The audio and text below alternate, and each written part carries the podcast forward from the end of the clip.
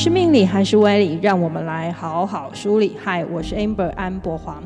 第二十九首千诗是首大吉签，签体里的食物的食字呢，要念成饲啊，饲养的饲。上一集节目尾声预告这首千诗的时候呢，一时没有注意念错了，在这里呢跟大家做一个读音的更正。但是既然这个食字啊要念成饲养的饲，表示这首千诗的主人翁是从事畜牧业养牛的吗？而且啊，还因此成为一国的宰相啊！据说还是让秦国春秋称霸的大功臣也。但是他的身价怎么只价值五张羊皮呢？这是怎么一回事啊？这次我们要穿越的这位历史人物的人生，他的运途是顺势而为，还是逆风飞翔呢？现在就让我们一起来打开这神明的小纸条吧。艋舺龙山寺观世音灵前的第二十九首千诗，千题是百里奚饲牛入相。千诗中的男主百里奚字景伯，百里氏名奚，他是春秋时代楚国人，是秦国知名的政治家。世人称他为五谷大夫。这个“谷”字呢，是左边一个牛羊的“羊”字的“谷”，指的呢是黑色的公羊。这里呢，补充一下维基百科的其他说法。在《左传》啊这部史书里面呢，并没有百里奚这个名字，而是出现过百里孟明、百里孟明、孟明氏。有学者认为呢，百里奚和孟明氏应该是同一个人，而不是百里奚有个儿子叫孟明氏。百里奚有可能是姓百里，名氏，字孟明，楚国宛人。不过呢，因为我也不是史学家啊，我们呢主要是从千题里的历史和典故来寓意和借鉴人生境遇的抉择智慧，所以呢就不先考究这些，仅是呢做一个资讯上的补充给到大家。百里奚是历史上春秋时代的名相，他饱读诗书，才学过人。不过他年轻的时候啊，家里实在是非常的穷。在楚国的宗法制度里呢，一般平民百姓是没有机会入仕当官的，所以呢，他只能到处去打工赚取生活费用，没房没车没聘金彩礼，所以啊，百里奚的婚事呢，一直拖到了他三十多岁才跟杜氏结婚，只是结婚后啊。百里奚还是很穷啊，他的妻子杜氏呢，觉得两人这样子的日子再过下去，真的不是个办法，就力劝百里奚呢出国去找工作，去游历列国，寻找出世的机会。杜氏对百里奚说啊，男儿志在四方，在这里你没有机会能施展真正的本事和才华，可以离开去有贤明君主的地方，好好的施展手脚，也造福一方百姓。就在百里奚打包好行李，准备要离开家里的那一天呐、他的妻子杜氏呢，一大早起来，杀了家里唯一一只下蛋的母鸡，把门栓呢拆下来劈了当柴烧，炖了老母鸡汤，和煮了小米粥给夫君饯行。两人离别的时候啊，杜氏抱着饥饿的儿子，对着百里奚说：“你在外富贵了之后，千万不要忘了我和儿子啊。”就这样，夫妻俩含泪告别。百里奚在外啊漂泊了好多年，吃了好多的苦头。虽然呢去了几个国家，但是因为没有背景靠山，又没钱呢混不进上流社会，所以不认识什么权贵名流可以为他举荐，因此都没有被聘请任用。后来呢，他想去齐国，去齐襄公管理的这个大集团面试工作，只是一样，因为无奈没有钱可以送礼，又没有人可以引荐，所以呢，他连个送履历的机会都没有。这时的百里奚呢，差不多穷到已经像是个路边的街友了，只能留在齐国呢，行乞要饭。在人生的低谷，连饭都吃不上一口的时候啊，百里奚认识了一生的好友简叔。简叔跟百里奚交谈聊天后呢，发现啊，他是一个脑子很有想法，肚子里呢很有笔墨，而且心中有志向的人，心里就觉得呢，应该要尽力的去帮助百里奚。只不过啊，简叔自己的经济各方面条件呢也是有限的，就只能呢帮百里奚介绍工作啊，至少让他不要流落街头。于是呢，百里奚就在简叔的介绍之下帮人放牛养牛。本里奚并没有因为啊，这只是一份养牛的工作，就眼高手低或是满肚子的委屈。他把这个畜牧的工作啊，做的是非常的好。他养的牛呢，个个都是肥头大耳，而且非常的健壮。只是时间久了。他自己也觉得，我是把工作做好了，没有让朋友呢失去了介绍的信用，也给自己呢挣得了生活的费用。但是这终究不是自己抛妻弃子离家喊立志要做的事情啊。因此呢，他也一直在思考，接下来还能怎么办呢？这时，百里奚听说啊，周王子颓喜欢牛，只要是奉献牛只给周王的，或是呢给周王养牛的人啊，都是有机会得到重用的。那他就想说啊，跟好朋友简叔商量一下，自己想要去给周王养牛去。不过简叔呢，并不赞成百里奚这样的想法。他说啊，周王这个人啊，身为君王却不爱理朝政，只偏爱牛。跟着这样的君王老板呢，只怕连生命都会有危险。你是我的好朋友，我不能赞成你去冒这个险。虽然呢，简叔说的有根有据，也分析得非常有道理，但是百里奚觉得啊，自己的履历上总不能只有养牛的经验跟经历吧。如果说啊，大国家大集团咱们进不去，那么换个小国家小集团呢？后来呢，因为虞国的士大夫公之奇举荐百里奚，所以让他呢有个机会去虞国当士大夫。这时呢，百里奚又去问了简叔的看法。简叔说：“现在这个乱世，你一定要找一个贤明的君主老板跟着他。为什么呢？因为如果你跟了一个糊涂君主，肯定是灾难要临头的。”你去跟着一个这样的君主，当国家有难的时候，你是跟他共患难呢，还是要明哲保身的逃命呢？如果是跟着这样糊涂的君主共患难，你是脑子不清的不治啊！因为你本来就知道他糊涂，错误的决策必然招来祸害和灾乱，你还去他那里工作，那不是给自己找麻烦吗？但如果你不跟这样的君主共患难，你已经在这个国家领薪水。当官员了，那不就成了不忠之人吗？真的跟了这样的糊涂君主啊，你就只能在不智或者是不忠之间做选择啊。到时候你的履历也未必留下什么好经历。但是啊，百里奚想想，实在是没办法，没机会呀、眼前就这么一个小公司要我，实在管不了那么多了。于是呢，百里奚便去了虞国，而果然真的也出事了。虞国在当时呢是一个很小的国家，跟晋国挨在一起当邻居，而晋国另一边的邻近国家呢是虢国。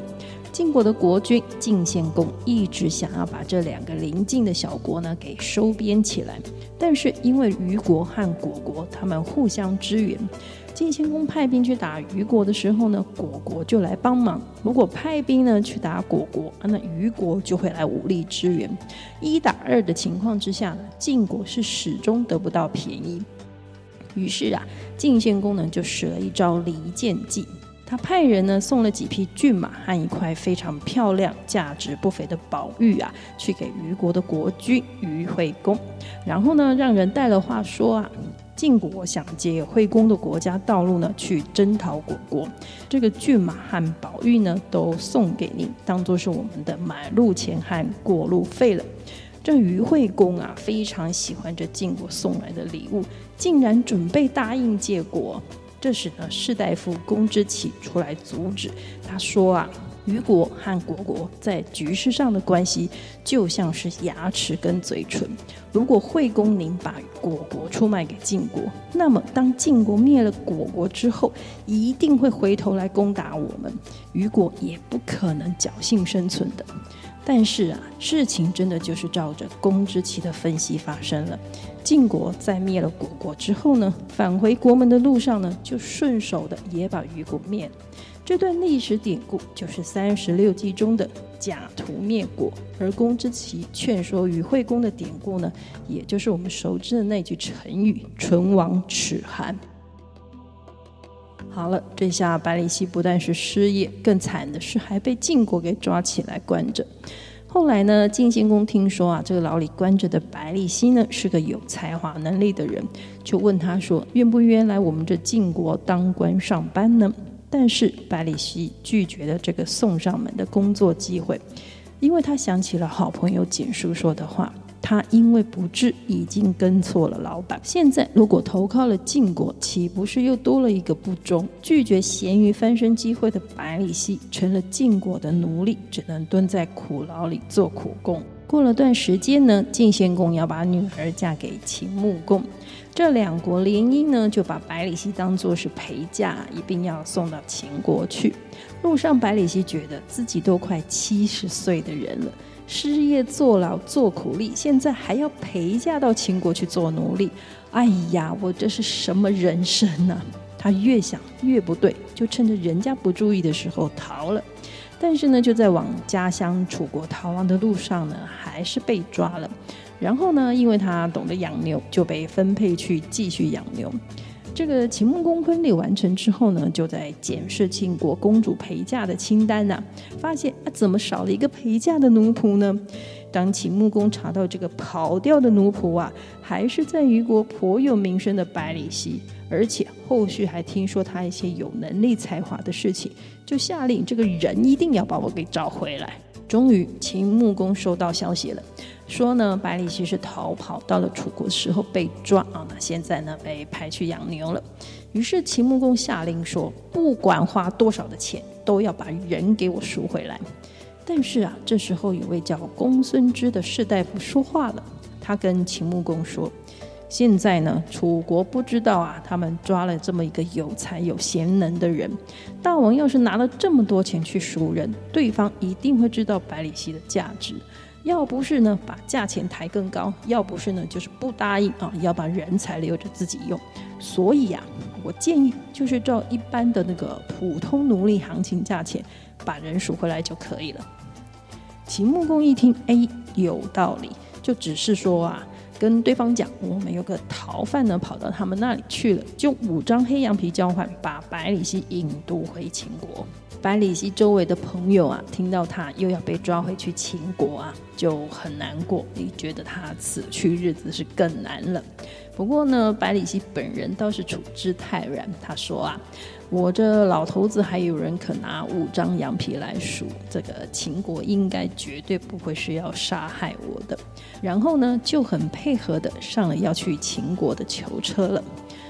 百里奚到了秦国国境之后啊，秦穆公是亲自的为他打开身上的枷锁，但是呢，脸上难掩失望之情，因为他真是没想到眼前竟然是一名糟老头子啊。百里奚回应说，当年周文王在渭水边上找到姜子牙，拜姜子牙为军师的时候呢，姜子牙已经是高寿八十岁了，我现在呢才七十。当然了，您要我去山上打老虎，我是真的太老了。但是如果您是让我给您出主意的话，我还比姜子牙年轻十岁呢。这秦穆公听完，觉得这老头有意思，就往下问：那阁下对秦国的未来发展有什么高见吗？百里奚听到秦穆公这直奔核心问题啊，就迂回的试探说：我是亡国之臣，哪里能回答这个题目呢？但是秦穆公其实是个明白人，所以他说啊，是于惠公不重用您，才会亡国，这并不是阁下的过错。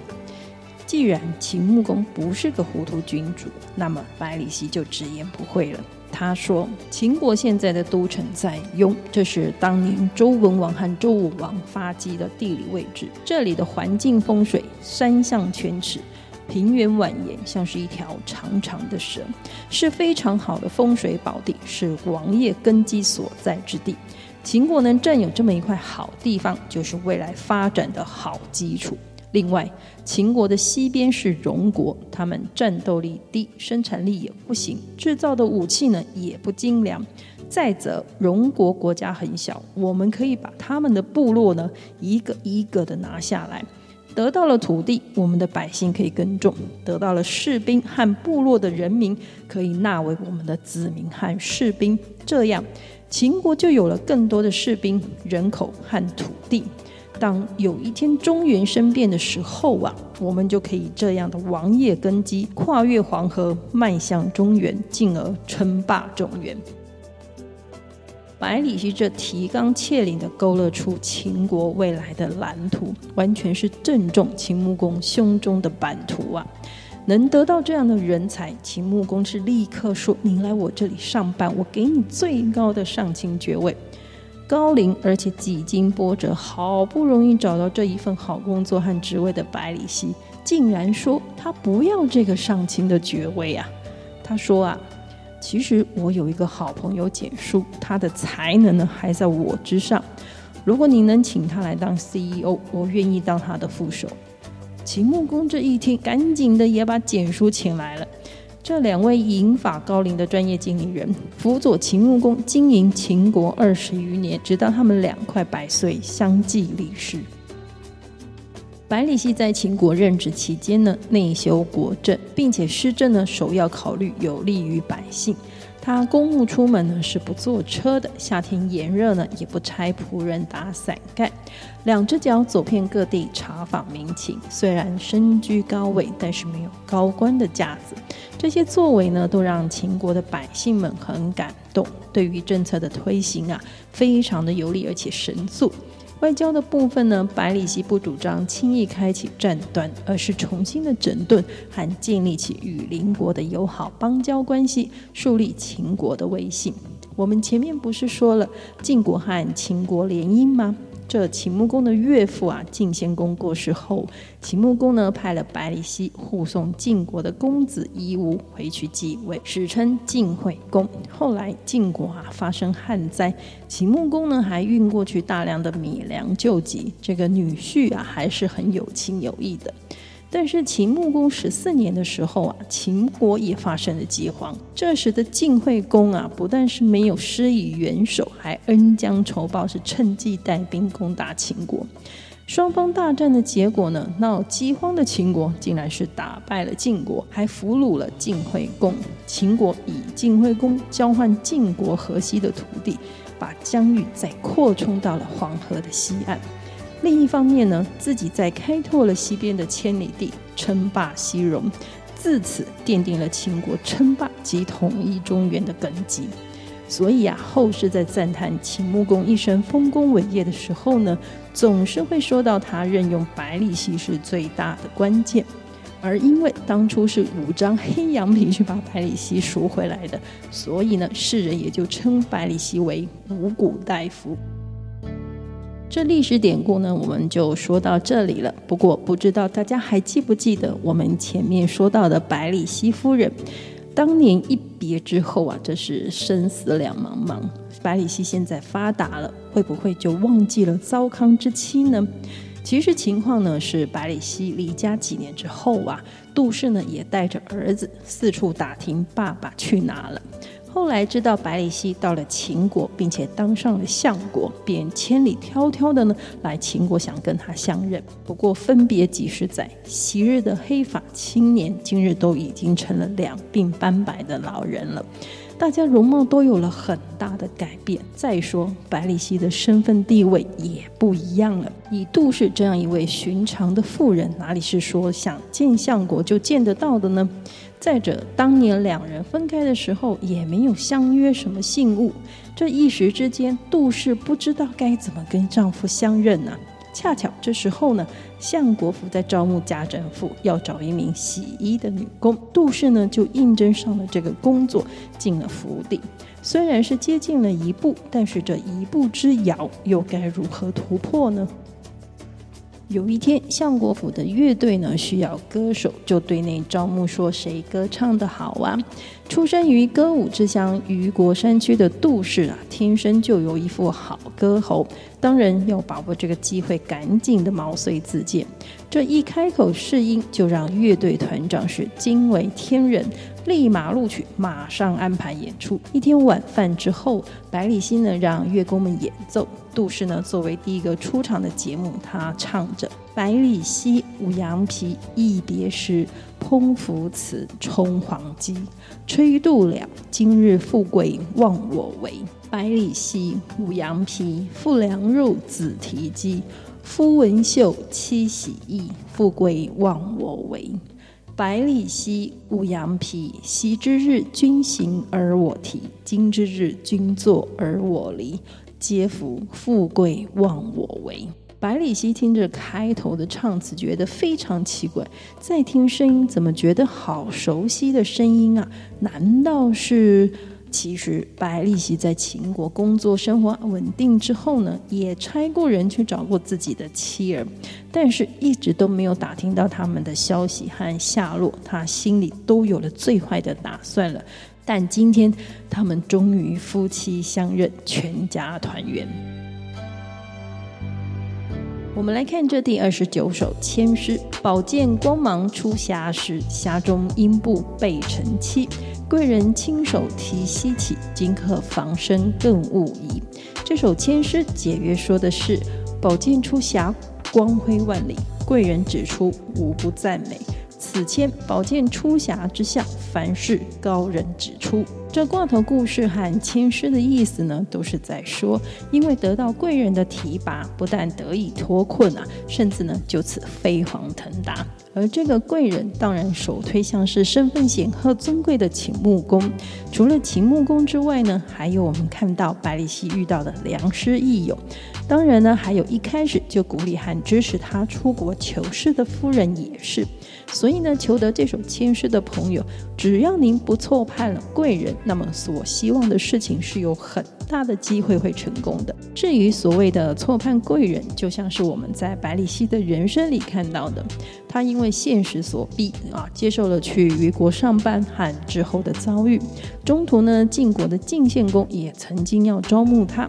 如果在那时候的当下，百里奚做了不同的决定和选择，那么他的人生，我们今天读的历史和典故呢，也许就是另外一套的故事和情节了。而签诗的寓意，就是在提示我们如何能遇到贵人。诗里面所提到的宝剑光芒，就意有所指的在比喻我们个人要有君子的才能和修为。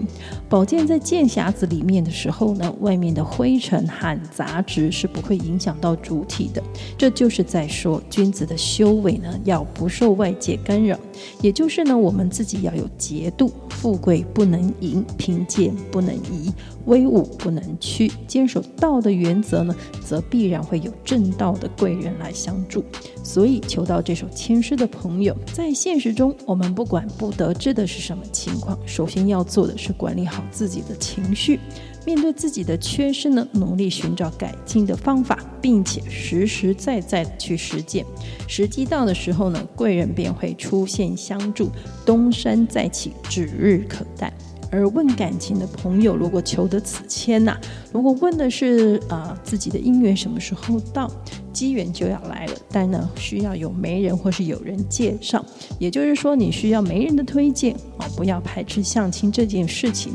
那如果说是问交往的对象有没有进一步可以结婚的可能性呢？这首签诗的答案是肯定的啊，好好的把握和经营两个人的相处。如果问的呢是有没有机会挽回失去的感情或是婚姻，那么答案也是肯定的。但是呢，要记得花更多的心思和耐心去修复之前啊不愉快带给彼此的伤害。今天神明的小纸条前世的故事呢，就跟大家聊到这里了。神明的小纸条是神明慈悲的回应我们人生的提问，给我们人生历程的启发。我们后续还有很多签诗的故事呢，要跟大家分享。如果您觉得意犹未尽，请记得按下追踪或关注，节目更新呢就会马上通知到大家。接下来第三十首签诗，楚怀王入秦武关是首大吉签。神明这次又要借由签诗故事，给我们什么样的人生寓意呢？算你好命，神明的小纸条，我们下次再传小纸条讲签诗故事喽，拜拜。